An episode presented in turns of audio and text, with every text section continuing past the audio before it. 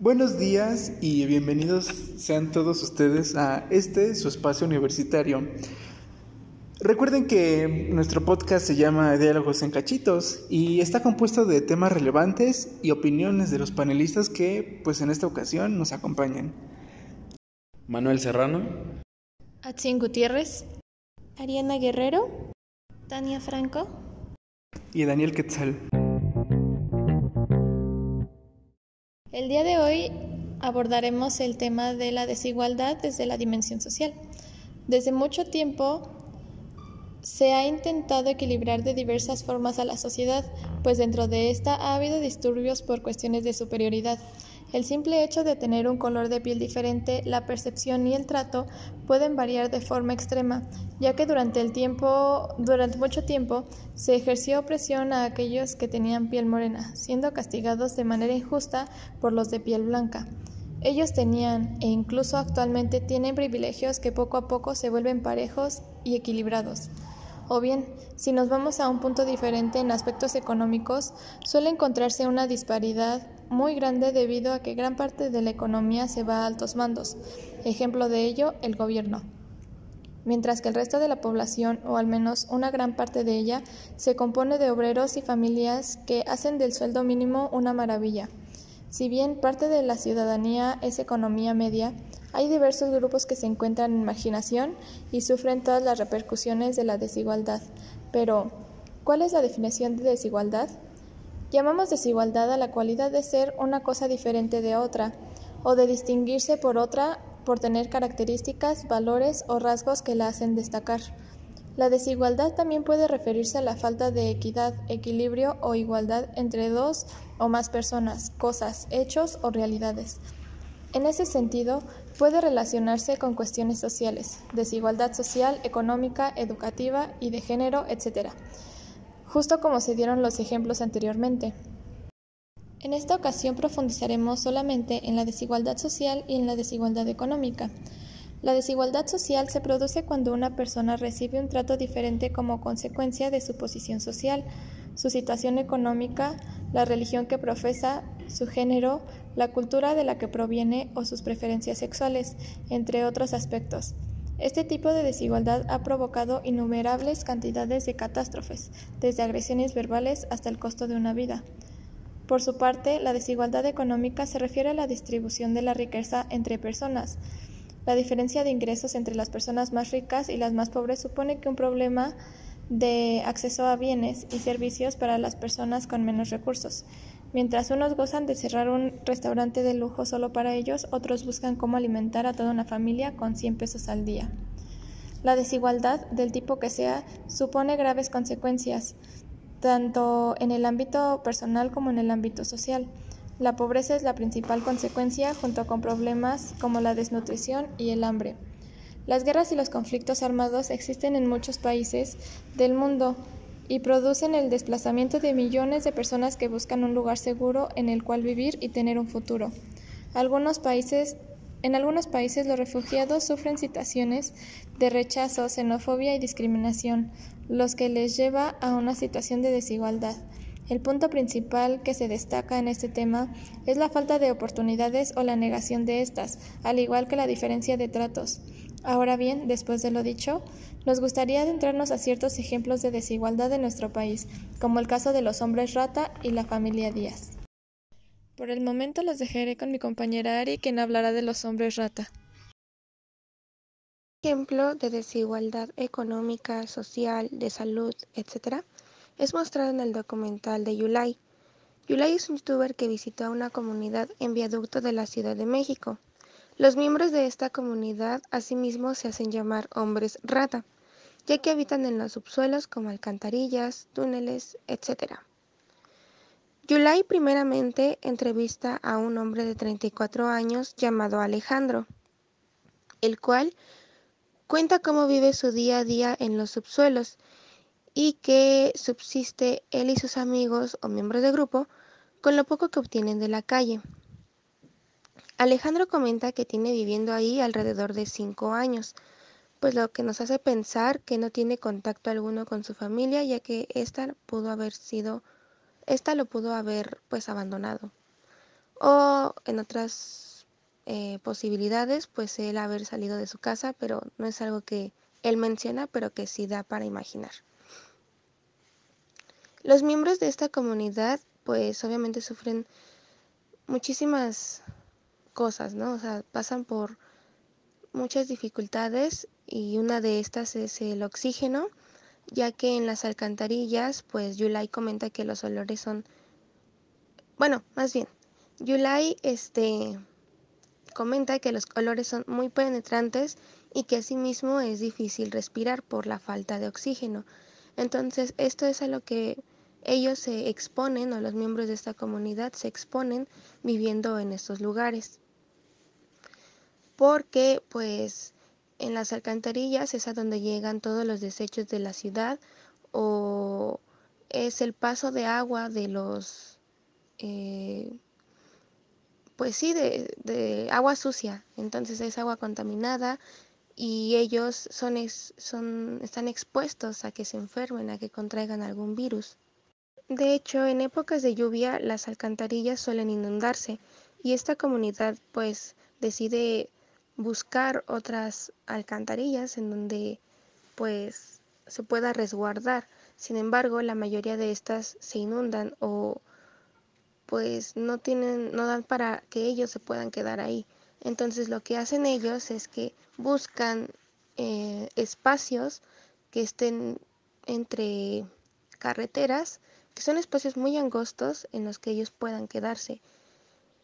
Eh, de hecho, Alejandro, miembro de esta comunidad, cuenta que eh, en estos espacios que son muy angostos, pues se pueden hacer más angostos cuando pasa algún tráiler, algún tipo de camión de carga o de volteo, ya que por el peso se contraen estos espacios. Entonces, igualmente es algo muy difícil para ellos porque no tienen que adaptarse a estos lugares y es un lugar que pues no es muy cómodo ya que no pueden acostarse sino tienen que estar parados cuando estos trailers pasan.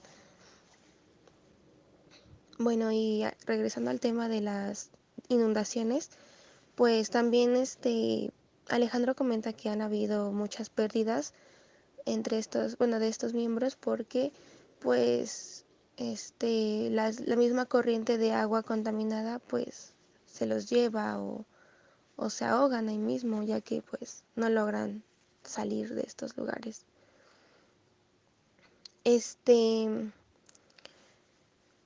y bueno, después de que haya platicado Yulai con Alejandro, bueno, más bien, mientras ellos platicaban, pues obviamente Yulai también comentaba que en estos lugares, pues obviamente son olores muy penetrantes, por lo tanto, cuando él lo visitó tuvo que llevar cubrebocas y aún con el cubrebocas, pues eh, se olía, ¿no? Estos, bueno, más bien, se sentían estos olores muy fuertes. Y que no solo eso, no con, no con eso, pues también veía que había muchos insectos como cucarachas, hormigas, muchos mosquitos, entonces no es un lugar en el que fácilmente puedan estar porque también se pueden encontrar ratas o cualquier otro animal, ya sea rastrero o, algún insecto.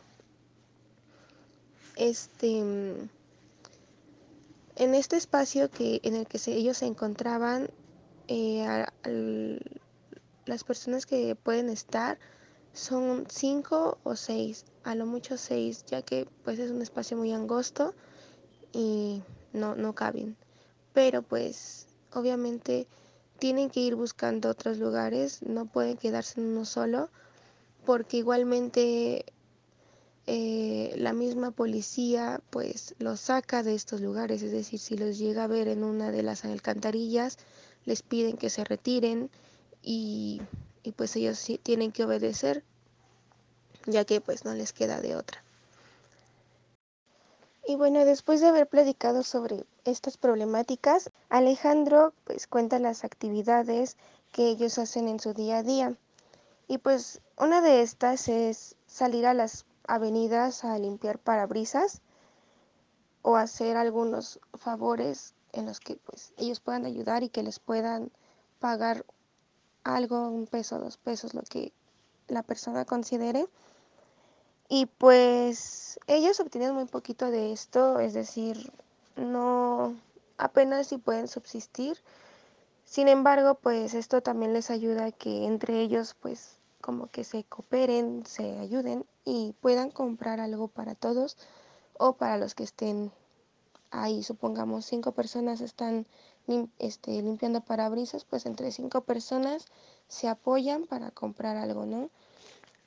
No siempre es así, ya que algunas veces pueden haber diferencias entre ellos, pero lo que se busca es que pues esta relación entre ellos pues sea amistosa, ya que es una comunidad a la que en la que entre ellos se apoyan. Em, esta ayuda que ellos reciben es muy muy baja, muy es muy poca.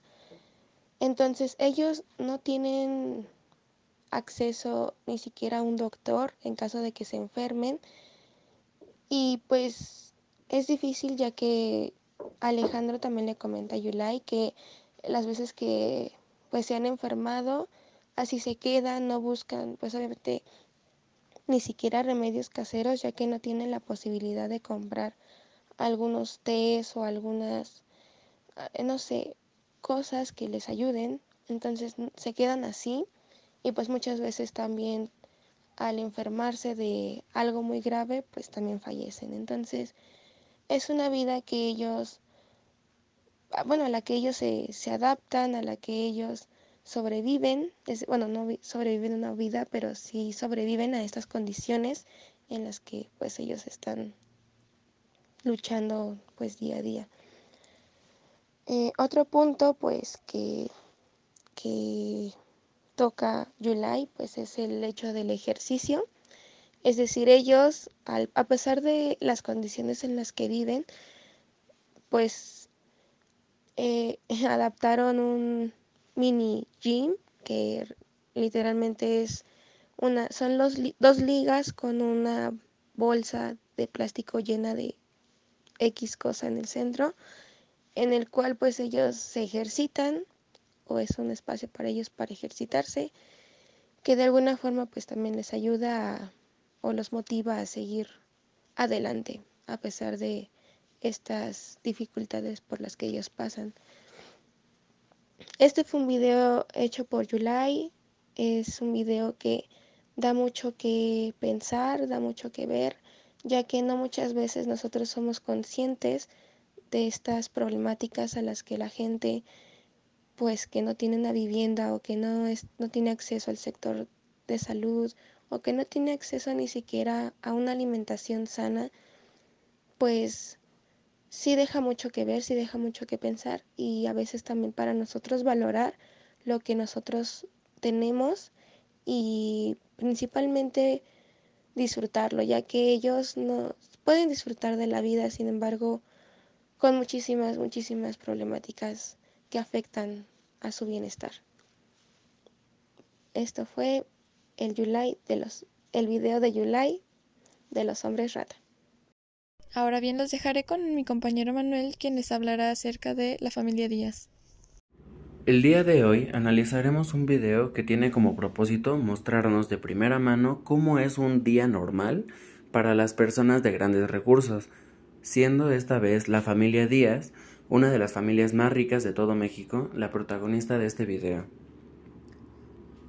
Cabe destacar que a lo largo del video se muestra a la familia Díaz en un ambiente festivo, pues se encuentran festejando el cumpleaños del hijo más chico de la casa. Pero claro que con la fortuna que tienen no harían una fiesta normal o típica, sino que la harían con una temática un poco más excéntrica acorde a su estatus eh, de la marca Gucci, ya que el festejado eh, es un gran fanático de esta marca, asegurando que la mayoría de sus atuendos y accesorios son de dicha marca. El video comienza con nuestro entrevistador, quien a las afueras de la propiedad Díaz queda fascinado por todo el terreno en el que se llevaría a cabo la fiesta.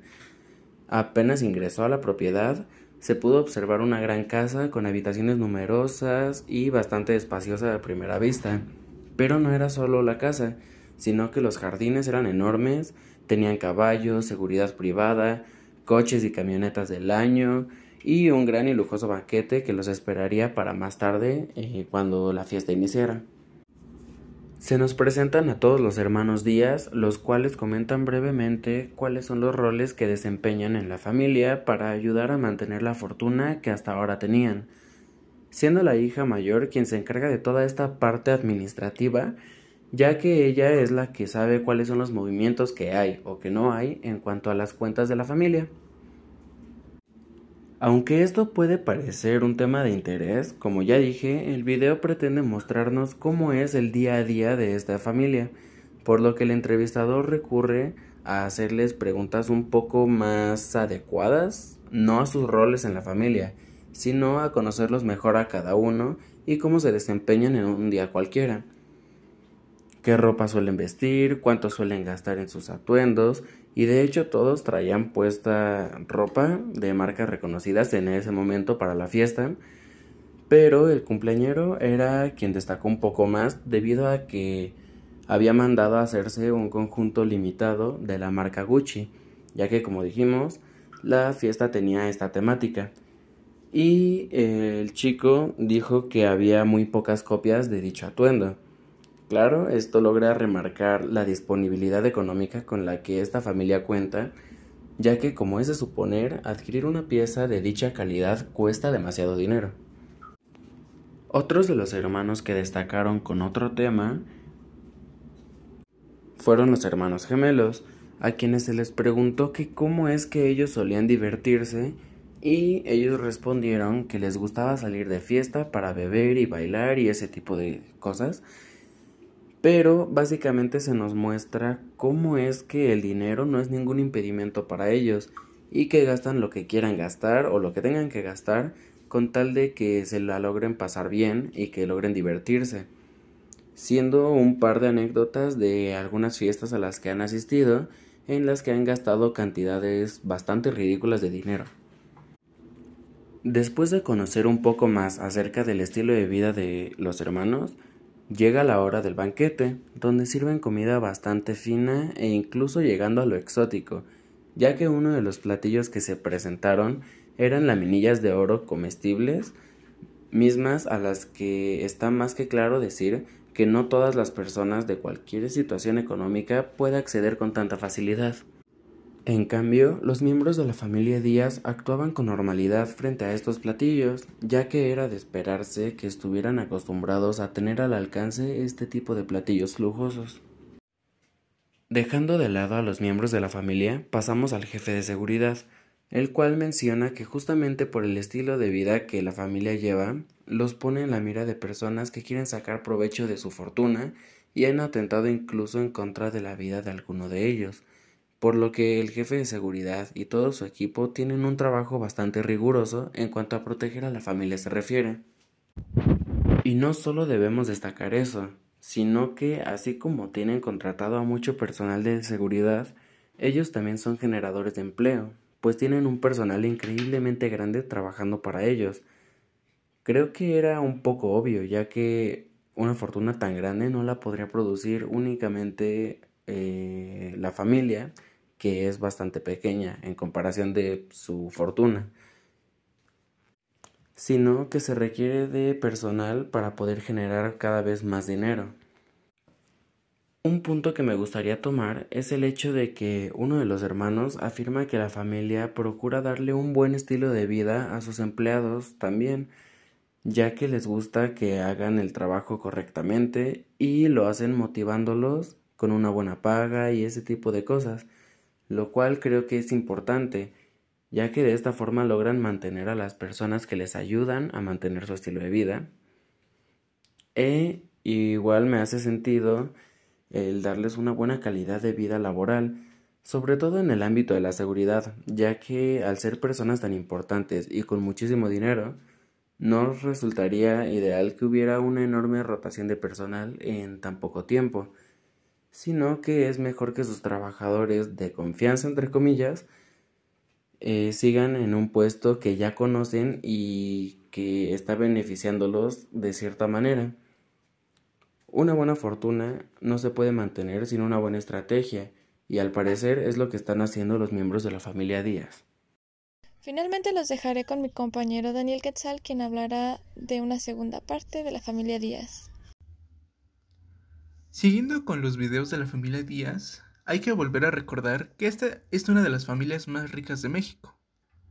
Ellos al ser millonarios, pues en, sus videos han mencionado que no les gusta escatimar para nada en diferentes precios. Es por esto que en, en este nuevo video emprenden un viaje para ir a comprar ropa, y como en el video anterior, pues siguen acompañados del influencer llamado Yulai. Una de las características de estas tiendas a las que acuden la familia Díaz, pues es que en ellas, dentro de ellas, podemos encontrar prendas con precios exorbitantes. Prendas que van desde los 30 mil pesos como mínimo hasta los 100 mil pesos o más. Las marcas que manejan esta tienda pues entran en la categoría de alta gama. Y dentro de las marcas, eh, ajá, dentro de las marcas están, están las llamadas Gucci, Moschino, Balenciaga, entre otras. Y es gracias a sus precios exorbitantes que es justo donde podemos encontrar prendas muy exclusivas, donde, pues, según los vendedores, afirman que nada más se han fabricado una prenda o dos en todo el mundo. Esta información y esta afirmación, pues a, la familia Díaz le gusta mucho, es por eso que les gusta escatimar, porque a ellos no les gusta, la, no les gusta tener la, misma prenda que otras personas, le gusta lo único, lo exclusivo, es por esto que a ellos no les gusta gastar, no, no les importa gastar tanto dinero en una sola prenda. Conforme va uno viendo el video, pues podemos observar la gran diferencia de ingresos de las personas de una clase alta a una clase baja. Tan solo de las 5 personas que fueron que se compraron ropa en este video, solamente en 5 se gastaron 140 mil pesos en una sola tienda. Y nuevamente, al entrar a, a, una tienda llamada Gucci, estas mismas 5 personas gastan un total de 236 mil 700 pesos solamente en ropa. Con todo lo dicho anteriormente de los precios, es esta la división de la opinión dividida de lo que para una persona puede ser un gasto innecesario que no afecta a su, a su, a su cartera y para la otra persona sea algo que ni en su vida o le cueste mucho, mucho, mucho trabajo el lograr obtenerlo. Por ejemplo, hay, hay, unos tenis en el video que, que tienen un valor de 76 mil pesos. Mencionan que según en los materiales está hecho de piel de cobra. Y pues haciendo estimaciones y multiplicaciones, para, para que un trabajador pueda comprarse estos tenis, este debe de trabajar durante, durante dos años y medio. Esto ganando el salario mínimo. Y pues en este caso para la familia Díaz, pues fue solamente un fin de semana de recreación con la familia para ir a comprar unos tenis. La comparación de estos dos videos nos da mucho de qué hablar. Viendo los dos polos, en el cómo una familia eh, que es millonaria en un fin de semana tiene la libertad de poder gastarse más de un millón de pesos en, ropa y Incluso aunque sea un millón de pesos en ropa, no significa que sean 100 prendas, no, al contrario, son prendas de 20 mil, 30 mil, 50 mil pesos que llegan a ser muy poquitas prendas para un millón de pesos. Mientras que por el lado opuesto, podemos ver a familias que están luchando para obtener el día, el pan de cada día y que pues realmente no tengan ninguna ayuda, estén incluso a veces pasen días sin comer. Muchas personas se quejan de cómo obtener una fortuna puede llegar a ser pues mal vista.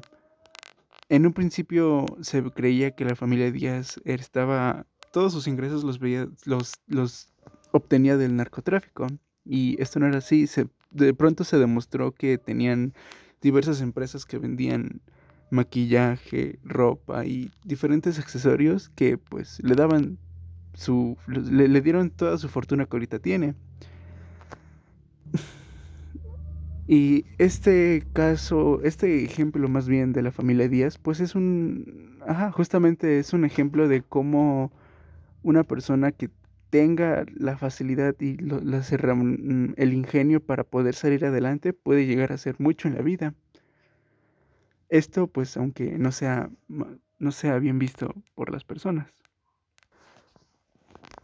También tenemos otro tema de que hablar justo con estos dos videos y es cómo la repartición de riquezas está pues en México, ¿no? ¿Cómo está hecha en México? Si bien podemos irnos a una de las colonias populares, podemos observar eh, pues marginación, pobreza, sociedad en las calles, pero y si te vas, y si uno va a, al sur de la ciudad, donde pues se encuentra las, una de las zonas más cara, más, ajá, donde más ingresos económicos hay, pues es, muy, es mucha la diferencia, ¿no? Esto quiere decir que realmente la, la riqueza en México está dividida, solamente es para algunos privilegiados. Puede que México sea un país megadiverso, tenga todos los climas del mundo, tenga una de las mejores economías, uno de los mejores mercados, uno de los sectores, uno de los diversos sectores, ya sea en ganadería, en metalurgia, cultivos y todo eso. Pero si eso no se aprovecha, ¿a qué estamos destinados? A que solamente la, la política, la, a que solamente la, a que solamente la riqueza caiga en manos de unas personas y que ésta no sea bien dividida o que, o que, ¿cuál sería la respuesta? Finalmente, para concluir este podcast, dejaremos a mi compañera Tania con todas las conclusiones sacadas del libro Vidas desperdiciadas y la reseña de los videos que anteriormente mis compañeros explicaron. Los casos que acabamos de revisar son un claro ejemplo de algo que plantea Sigmund Bauman en su libro Vidas desperdiciadas, la modernidad y sus parias. En este se plantea básicamente que las sociedades están construidas en base a un diseño, que es un programa preestablecido en donde se incluyen tanto a la sociedad, las personas, los animales no humanos, las relaciones y las relaciones de convivencia. Eh, también plantea que estos diseños están pensados para incluir a los residuos, pero de hecho es todo lo contrario, produce residuos y a estos pues son en nuestra sociedad residuos humanos. Eh, el término desecho lo definen como un material inservible que resulta de la descomposición o destrucción de algo. Sin embargo, el término de residuo humano se refiere a las personas o cosas rechazadas que, según esto, habla de una frase, el destino es el basurero y es que las personas son desechadas por el simple hecho de poder ser desechables. Eh, con esto surge la superfluidad, que es cuando eh, prácticamente por lo innecesario que es una cosa, por lo superfluo que declaren que es una cosa, lo desecharán. Y esto pues siguiendo la lógica de que las personas desempleadas tienen el destino de ser reclamados nuevamente para un servicio activo, mientras que el destino de las personas que son desechadas es al basurero. Esto tiene mucho que ver con el video de eh, los hombres rata, debido a que estas personas que viven en estas condiciones generalmente son consideradas residuos humanos y son parte de la superfluidad que, que tiene nuestra sociedad porque consideran que pueden ser desechadas por el simple hecho de que no son útiles para lo que ellos eh, planean en su sociedad y en su diseño. Por otro lado, como ya lo habíamos dicho, se habla sobre la modernidad, donde se habla de que ésta debe de ser líquida, porque lo líquido no se fija en un espacio, no se ata al tiempo, sino que se desplaza con facilidad. Esta liquidez se encuentra hecha por personas cuya pasión es expulsar, aportar y purgarse de una impureza. En este sentido nos habla el autor sobre una frase que dice, una vez desechadas las cosas, nadie quiere tener que pensarlas, pero el desecho se preserva. Esto tal vez eh, lo podríamos relacionar un poco también con el segundo video sobre la familia Díaz, donde vemos a personas que, que gozan de lujos a montón. Y pues podríamos asumir que hay ciertas personas que son parte de esa, ese fragmento de la sociedad que desconocen eh, situaciones como, de las, como la de las personas que apodan los hombres rata. Y pues esto pues dejen claro esta frase, ¿no? De que aunque estas personas ya son consideradas desechos, no quiere decir que dejen de existir, siguen ahí, simplemente que eh, conforme van subiendo eh, los niveles económicos, hay personas que no se dan cuenta de que existen comunidades en esas condiciones. En cuanto a esto, cuando, no se, cuando se cree que el que ya sean las cosas desechadas es que desaparezcan, se crea una sociedad de malestares, en donde se ven aflicciones como confusión, desconcierto, ansiedad, depresión, enojo, perturbaciones, baja autoestima, despojo de la autoestima y despojo de la seguridad de sí mismo. Y pues esto es lo que sucede cuando eh, alguien ya asume la identidad de que es desechable. Muchas gracias por escucharnos y les agradecemos el tiempo que nos prestaron para este podcast. Recuerden que esto es Diálogo por Cachitos.